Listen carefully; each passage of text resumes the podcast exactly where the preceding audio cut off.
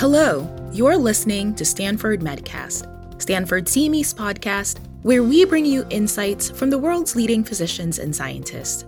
This podcast is available on Apple Podcasts, Amazon Music, Spotify, Google Podcast, and Stitcher. If you're new here, consider subscribing to listen to more free episodes coming your way. I am your host, Dr. Ruth Adewuya. This episode is part of our Hot Topics mini series and is supported in part by an unrestricted educational grant from GlaxoSmithKline. Christopher Gardner holds a PhD in nutrition science and is a professor of medicine at Stanford. For over 25 years, his research has examined what to eat and avoid for optimal health. This includes more than 20 nutrition intervention trials conducted with over 2,000 participants. He's also actively involved with the American Heart Association, American Diabetes Association, and Menus of Change Collaborative, involving scientists, business leaders, and chefs focusing on unapologetically delicious, healthy food. Dr. Gardner, thanks for chatting with me today. It's a pleasure to be here, Ruth. Let's begin with some background on your interest in nutrition. I know that you started your academic career as a philosophy major. How did your interest develop from philosophy to nutrition? I actually like sharing this story with a lot of my advisees at Stanford because it shows how many different times in my career I pivoted and that it's okay to do that. So when I finished college, I really wasn't sure what I wanted to do. I tried a bohemian lifestyle.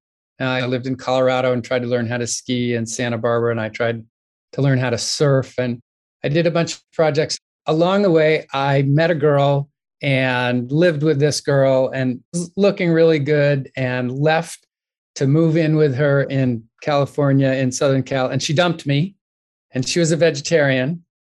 And I thought, oh, maybe she'll take me back if I'm a vegetarian because I'm not. And she still didn't take me back. I liked being a vegetarian. I kept being a vegetarian. As I was going and living in these different places, I found one of the easiest ways to get a job was to be a waiter or a restaurant manager. So I worked in a lot of restaurants. And after quite a few of these adventures and thinking I needed to grow up and have a real job, I thought, I guess I'm going to pick having a restaurant. And I guess it's going to be a vegetarian restaurant. I think somebody's going to make fun of my amino acids. So I better be ready for a response about where do you get your protein. I think I'll show up at Berkeley or Davis and see if I can get into a master's program. And they kind of laughed at me and they said, the only science course you ever took was Psych 101. And I said, yeah, that's how I got out of my gen ed requirement for science. I said, you have to have regular chem, organic chem, biochem, biology, et cetera. And I said, oh, I'm not scared. I'll do it. And I went back. I took all those courses, Ruth. And as an older student, I actually got much better grades than I ever did at Colgate University for philosophy. I said, now can I apply for the master's program? And I said, why don't you just get a PhD? Mm. And I thought, well, I don't need a PhD to open a restaurant, but oh, I remember how your life is so full of potential when you're in school. So, okay, go ahead, sign me up for the PhD. I actually thought I did a pretty untestable hypothesis. I was pretty tired of it by the time I was done at Berkeley. It was a fun project, but it wasn't very scientific, to be perfectly honest. But I was a really good teaching assistant. I got rave reviews for being a teaching assistant. And so I got a PhD. I was applying for everything. And the last one I found was a seminar at Stanford with the Stanford Prevention Research Center. And somebody noticed me in the audience and said, Why are you here? And I said, I'm desperately looking for a job, just got a PhD at Berkeley. And they said, We have a postdoctoral fellowship. And they gave me the fellowship. And I signed up. And I had always been interested in food, thinking back to the restaurant. And this group was about all kinds of challenges of making lifestyle behavior changes. So suddenly I was in this great environment and I stuck around for a while and they had me doing cardiovascular epidemiology, which means I start to look at big data sets, whoever eats the most of this and the least of that, who lives or dies. I started doing that. That was pretty fun. My mentors started giving me little bits of pilot money. And then I got more. And then I got NIH grants. And I started studying soy and garlic. And then I got a bunch of money to do weight loss diets with popular diets. And suddenly I was a nutrition interventionist, even though I really thought I was just going to open a vegetarian restaurant. That is such an incredible story. Did you ever open that restaurant? I didn't, but I, I got to tell you, it made me feel a little cocky. Like when my grants were getting rejected and my papers were getting rejected, I thought, you know, if they kick me out of here, You'll open I'm going to go back and start my restaurant. I'm not even supposed to be here. That's a solid backup plan. And I really enjoyed listening to how you got here and just the fact that the journey doesn't have to be straightforward and there are many opportunities to pivot and to get to the destination that you're meant to. Such a powerful story. Thanks for sharing that. So let's start talking about some key concepts around nutrition. And I'll start with the internet. And sometimes what we find on the internet can be confusing. The internet abounds with advice on how you should lose weight and on diet, and it can be very challenging to determine credible information, especially for those with low health literacy, but I think really for everyone. Given the relevance of your research to the health of Americans and the general public, can you synthesize for us some of the findings from your years of research on this topic? Yeah, I think if you go to the literature, you will find some studies say low fat is better, some studies say low carb is better. And as I was looking deeply into them, it looked like people had a favorite. And so it's not that hard to set up diet A to be great and diet B to be not so good if you really like A and have A win, and vice versa, set up B to be great and A to be not so good and have B win. And it makes it look like the field is controversial. Two of my biggest and most successful studies that were dealing with weight loss. A thousand different people signed up for two studies that I did. And in my world of randomized trials, that's a lot of people to do a nutrition study. So the first one, I thought, I'm really tired of this low fat, low carb argument. There's all these popular books out there. So there's an Atkins book that's really low carb, and there's an Ornish book that's really low fat, and there's a zone that's kind of in the middle. And then there's a health professionals approach, which is in the middle of all that. And at one point, I got NIH funding. I got 300 overweight and obese women to be randomized to one of those diets for a whole year. And at the end, the average differences were very modest. But one of my colleagues had encouraged me to present my data as what I call a waterfall plot. And the waterfall plot shows every single person as a bar and a graph, not just an average and a variability. When I put the four diet groups side by side, what was evident was in all four diet groups, somebody lost 50 pounds. And in all four diet groups, somebody gained 10. And those weren't outliers. If you looked at the way this was graphed, it was everything in between. It was just stunning how it looks like some people got assigned the right one and some people got assigned the wrong one. And so we followed that up with another NIH study, this time with 600 people, men and women, this time only two diets, low carb and low fat. And instead of reading a popular book, we wanted people to do the best low carb they could and the best low fat. Our first study looked into things that might predispose you to be better on one diet than the other. And one was a genetic predisposition, and one was a metabolic predisposition, which I'll just describe briefly as people being more insulin resistant or pre diabetic. So we actually were completely agnostic to who would win the low fat, low carb contest. The whole hypothesis was if we give people a really good low fat or really good low carb, there will be predisposing factors that help us understand this huge variability that we already see. So if we match them to their genotype and we match them to their metabolism, we'll see it. It actually didn't work. The main part of the study worked. We got 600 people to enroll in a study. Collectively, they lost more than 6,000 pounds. Wow. Once again, as we'd seen before, people lost 30, 40, 50, 60 pounds. Some people gained five and 10, and everything in the middle. But the two predisposing factors, the genotype thing didn't work. The insulin resistance thing didn't work. And we looked at these past papers that had shown some of these things scratching our head. So, Ruth, where that has led me is there isn't one diet for everyone. You can exceed on different kinds of diets.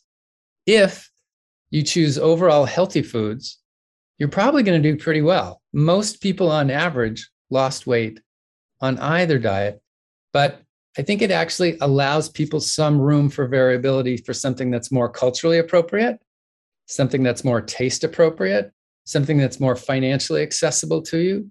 And so we've now been looking for some other factors that might predispose. I actually think satiety was a big part of the study that we've never taken all that seriously. In a lot of weight loss studies, let me describe that people often say, okay, your plan is to eat low carb or low fat and to cut back on 500 calories a day. We're giving you a prescribed calorie restriction. And your first reaction should be, crap, that sounds awful. Yes. I, that just sounds hungry. How many days do I have to do this? Oh, for the whole year. You're supposed to do this. For, oh my God, I don't want to be hungry for a year. So when we started our study, we said, we know that doesn't work because when you try to cut back a prescribed amount, everybody's stoic and can do it for a while until you can't and you're tired of it. And then when they go back, the weight comes back on. So what we'd like you to do is get as low in carb or fat as you can, but we don't ever want you to feel hungry. So if you're still hungry, you're going to have to add some food back. And I hope it's low fat or low carb, but if it's not, if you just can't maintain that, go ahead and add a little carb or a little fat back.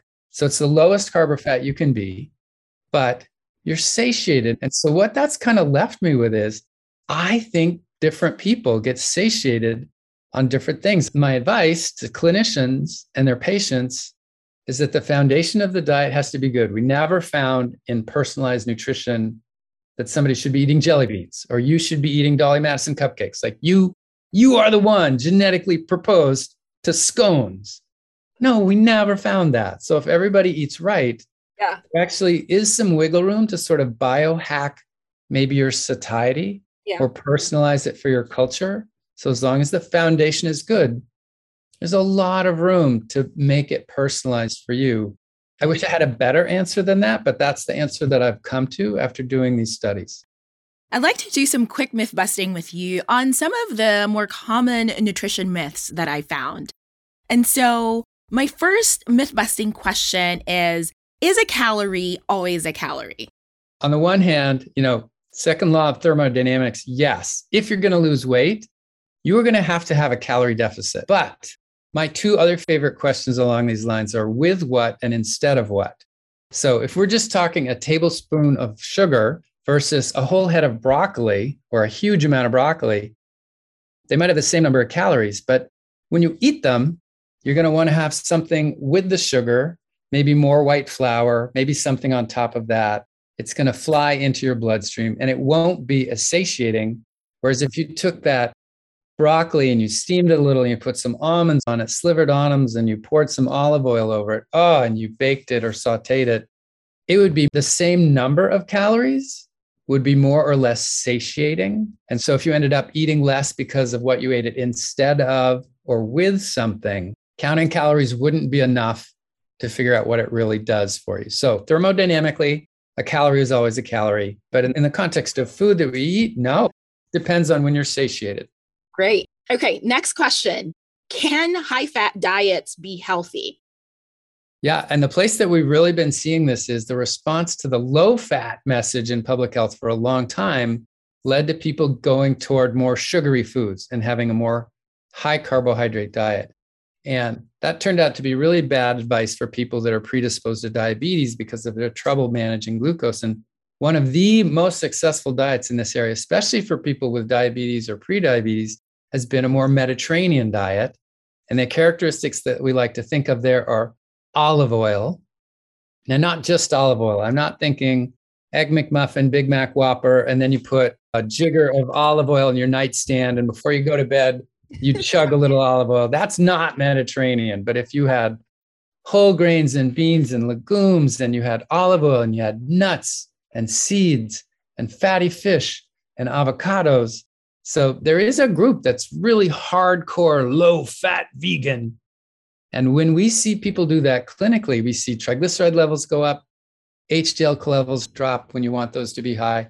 And then if we get them to add some vegetable oils, some nuts and seeds, some avocado, some fatty fish to their diet, it lowers the carbs because now you're increasing the fat, but it's still a Mediterranean diet. The foundation of the diet is still a lot of plant foods in there and you can have a pretty high fat diet. And so, yes, there is a way to do a higher fat, healthy fat diet. Next question myth or fact? Carbohydrates can make you gain weight. Ah, and this is so unfair because it really does go back to the type of carbohydrate. It's just that Americans eat way too many grams of added sugars and refined grains. And then it all gets lumped together and they say, oh, it's the carbs.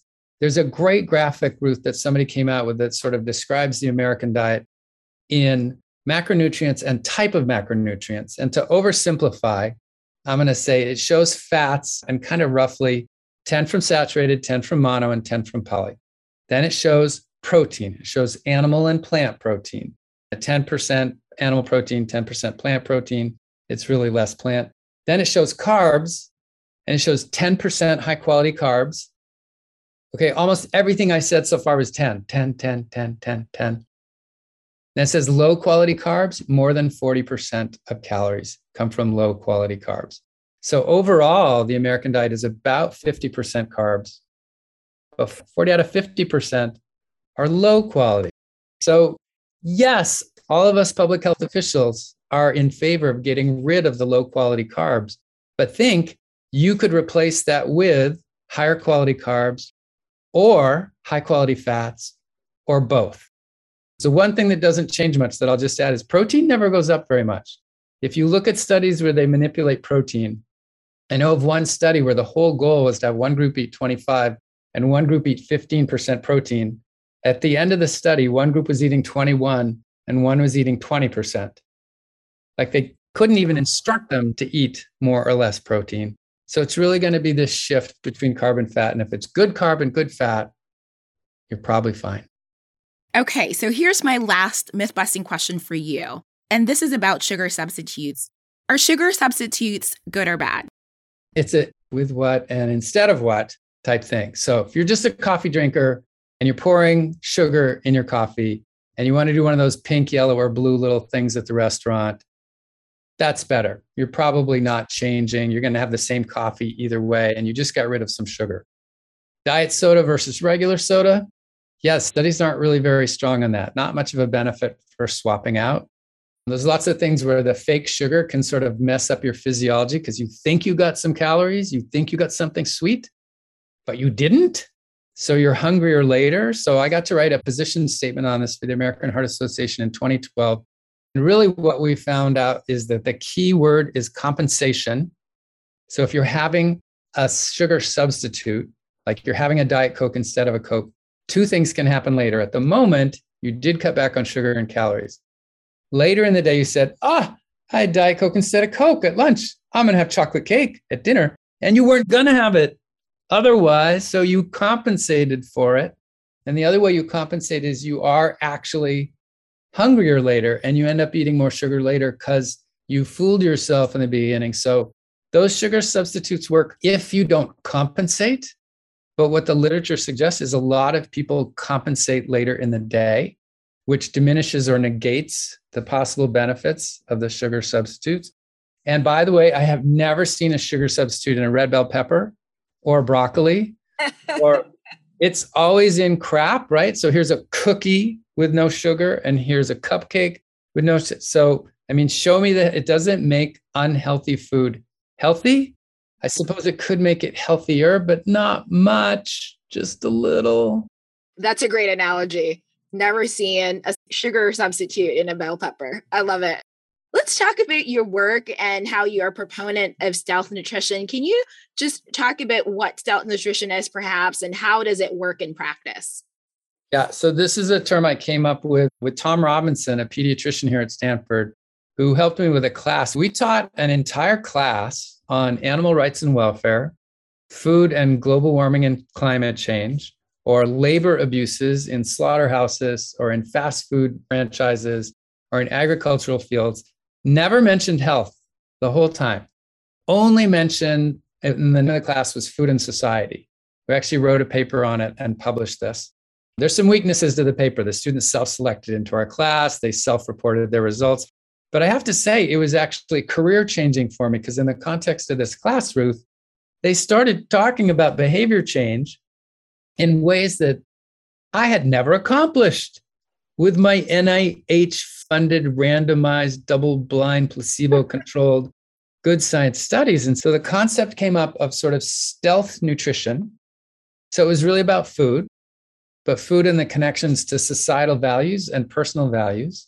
And I want to make sure that I make it clear there's no deceit involved when I say stealth nutrition. It's not like I'm fooling you. The other really fun thing that I found in this class, other than how mind bogglingly engaged the students were, was that some of them really didn't care very much about animal rights and welfare. Some of them didn't really care about global warming or believe the links. Some of them didn't really see the human labor abuses as being the most important. But when we use those three topics in particular, and sometimes another one, maybe like water use or something like that for nuts, almost everyone in the class responded and changed their diet. It was just amazing listening to them. But not one specific topic that resonated as the most important with everyone, making me feel like as a health professional, this is just adding to my tool chest. Hey, I really want you to eat healthier. This has high fiber, low saturated fat. Mm, not getting a response. Hey, if you ate a more plant based diet, it would be better for the animals. Ah, still not getting a response. Hey, did you know that the greenhouse gas emissions? Oh, look, I can see your eyes lit up for a minute.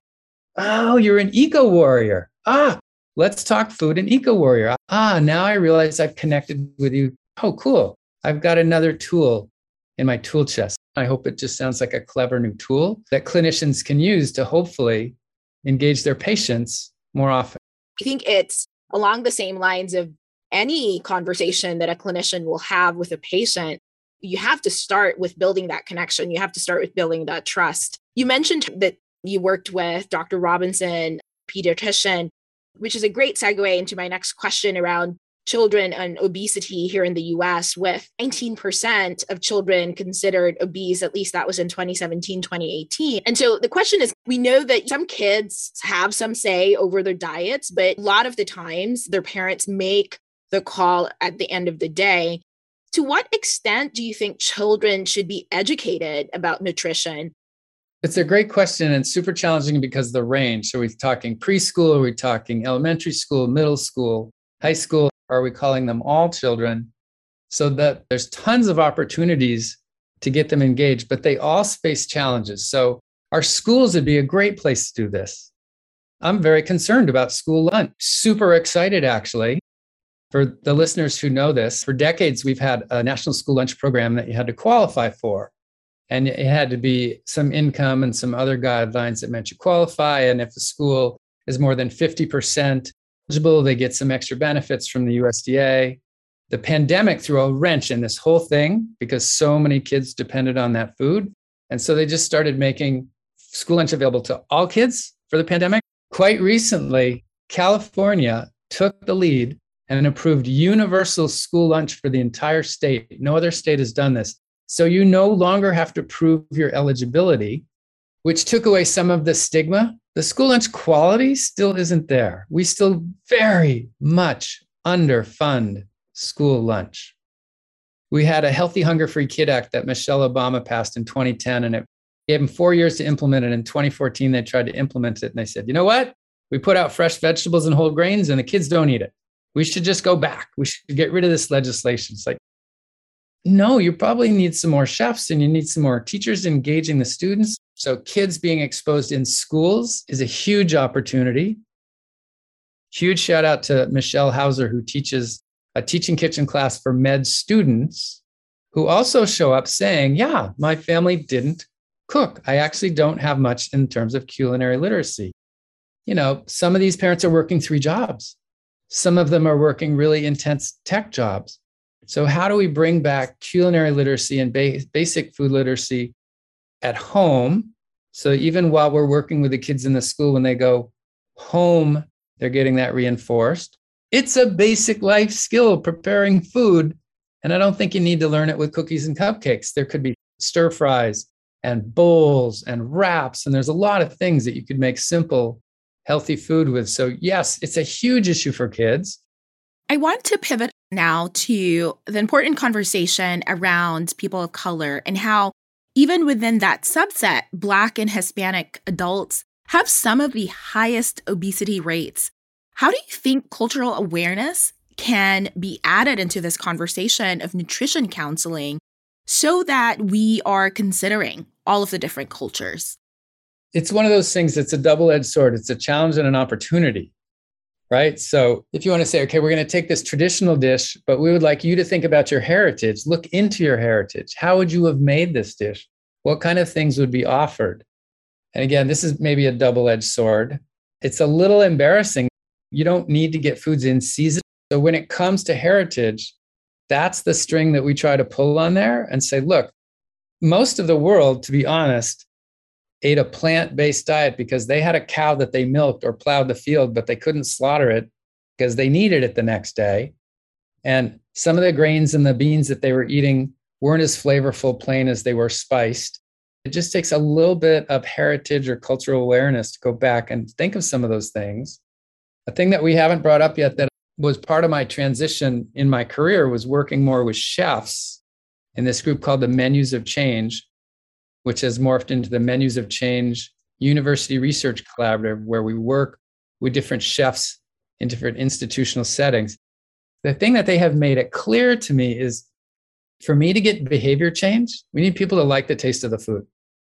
There's a great phrase for this. It's unapologetic deliciousness that my chef friend brought up to me. And I said, I want something that's unapologetically delicious. So if you have some kind of combination of grain and bean, and you look at the different cultures of the world, much of the world was raised on that combination, but not blandly, with some simple herbs and flavorings and spices that made them fun dishes. I would be remiss if I didn't talk about the other side of obesity, which is we know that obesity is a pressing public health threat, but then we also know the rate of eating disorders has also gone yeah. up. And so I'm wondering how you navigate this complexity in your research or in your conversations with clinicians or other public health professionals. Yeah. Oh, that is a slippery slope. Ruth, it was back in about 2010 when I started thinking actually even beyond clinical trials into behavior change there are schools that serve food, universities, hospitals serve food. And just to give you an example, we do a lot of stuff with Stanford Dining for college student food. And it's college student aged folks who are very susceptible to eating disorders. And so there's some things we've proposed doing. Oh, let's make sure we have a calorie count and label everything and put all this on here. And they very intentionally don't do that for a lot of the dishes they serve at the dining hall because of the evidence that for some people, that exacerbates their one is eating disorders, but actually a more prevalent issue is disordered eating. So, eating disorders are like anorexia and bulimia, and actually have a clinical definition. That's the tip of the iceberg. Simmering below that is a lot of disordered eating, where young adults trying to get some control in their life for one reason or another are completely abstaining from something or some duration of time or only focusing on one thing. So, yes, clinicians absolutely need to be aware of that. It's not my specialty, but we definitely have people, again, on campus who specialize in that kind of psychological issue. My last question for you as we wrap up our conversation is How would you advise clinicians to advise their patients about changing their food behaviors or even making better food decisions? I kind of have to reframe that question because I feel really bad for clinicians. There's not much nutrition education in medical school. And it's funny, I saw a round of papers come out recently. Oh, I'm aghast. Did you know there's this month? I have a series of papers that are 25 years old that say exactly the same thing. Oh, gosh. This is not new information, it just kind of cycles back every once in a while. There's a big challenge with them getting nutrition education, but I'm kind of thinking that the traditional nutrition education, and they get some of this in biochem actually, isn't what they need to counsel their patients. Mm. What they really need is they need to tell their patients what they made for dinner last night or something that they're excited about cooking. The idea being that when you see your patient and they doc, you have any ideas, instead of saying this many grams of fiber and this many grams of fat, say, oh, I got this great lentil soup recipe. It was actually pretty simple. I made it at home last night. And I made it in a big enough pot that it actually was super convenient for me because I got to put some in the freezer, some in the fridge, and I had some for dinner. I had multiple dishes afterward. And building on that one concept just a little more, Ruth, there's an emergence of food pharmacies where we've partnered with Second Harvest Food Bank. This is happening all over the country. So the pharmacy is almost F A R M pharmacy, food pharmacy. So doctors are writing prescriptions saying, okay, so it looks like you're headed toward prediabetes, and I don't want you to go to full blown diabetes. This lentil soup I made last night was great. I'm writing you a prescription for lentil soup. And here it is. And there's a second harvest distribution site downstairs in our clinic, and they have lentil soup, all the ingredients bagged up for you. So if I write you this prescription, you can pick up the bag. You can go home and cook it because the ingredients are inside and they're fairly simple, and your family will love it. So thanks, do what I do. I'm really hoping more of the clinicians will, and I'm seeing more and more of them get excited in this. There are ways like that for clinicians to get involved where maybe you're not getting the nutrition lectures from Professor Gardner, but you're learning some basic culinary skills that you can pass on to the patient. We are writing a paper right now for the American Heart Association. It should be out any week, differentiating food security and nutrition security. There's a very simple questionnaire that you could give to a patient to find out if they're food insecure or not as a clinician. We are proposing that we need another step forward because that's almost the calorie thing. Are you getting enough calories for the day that you're food secure? But really, some of the things that they're getting aren't particularly healthy and don't have all the nutrients you need. So, can we, can clinicians and health professionals change that? Are you nutrition secure? Are you getting all the nutrients you need? And I know you're in some challenging situations financially and with access to food, but I need to help you find food that will support an optimal life not just from a caloric level, but from a nutrient level. Hoping that this shift from food security to nutrition security will also help clinicians because a lot of this is targeted as some of the safety net programs that we have across the country.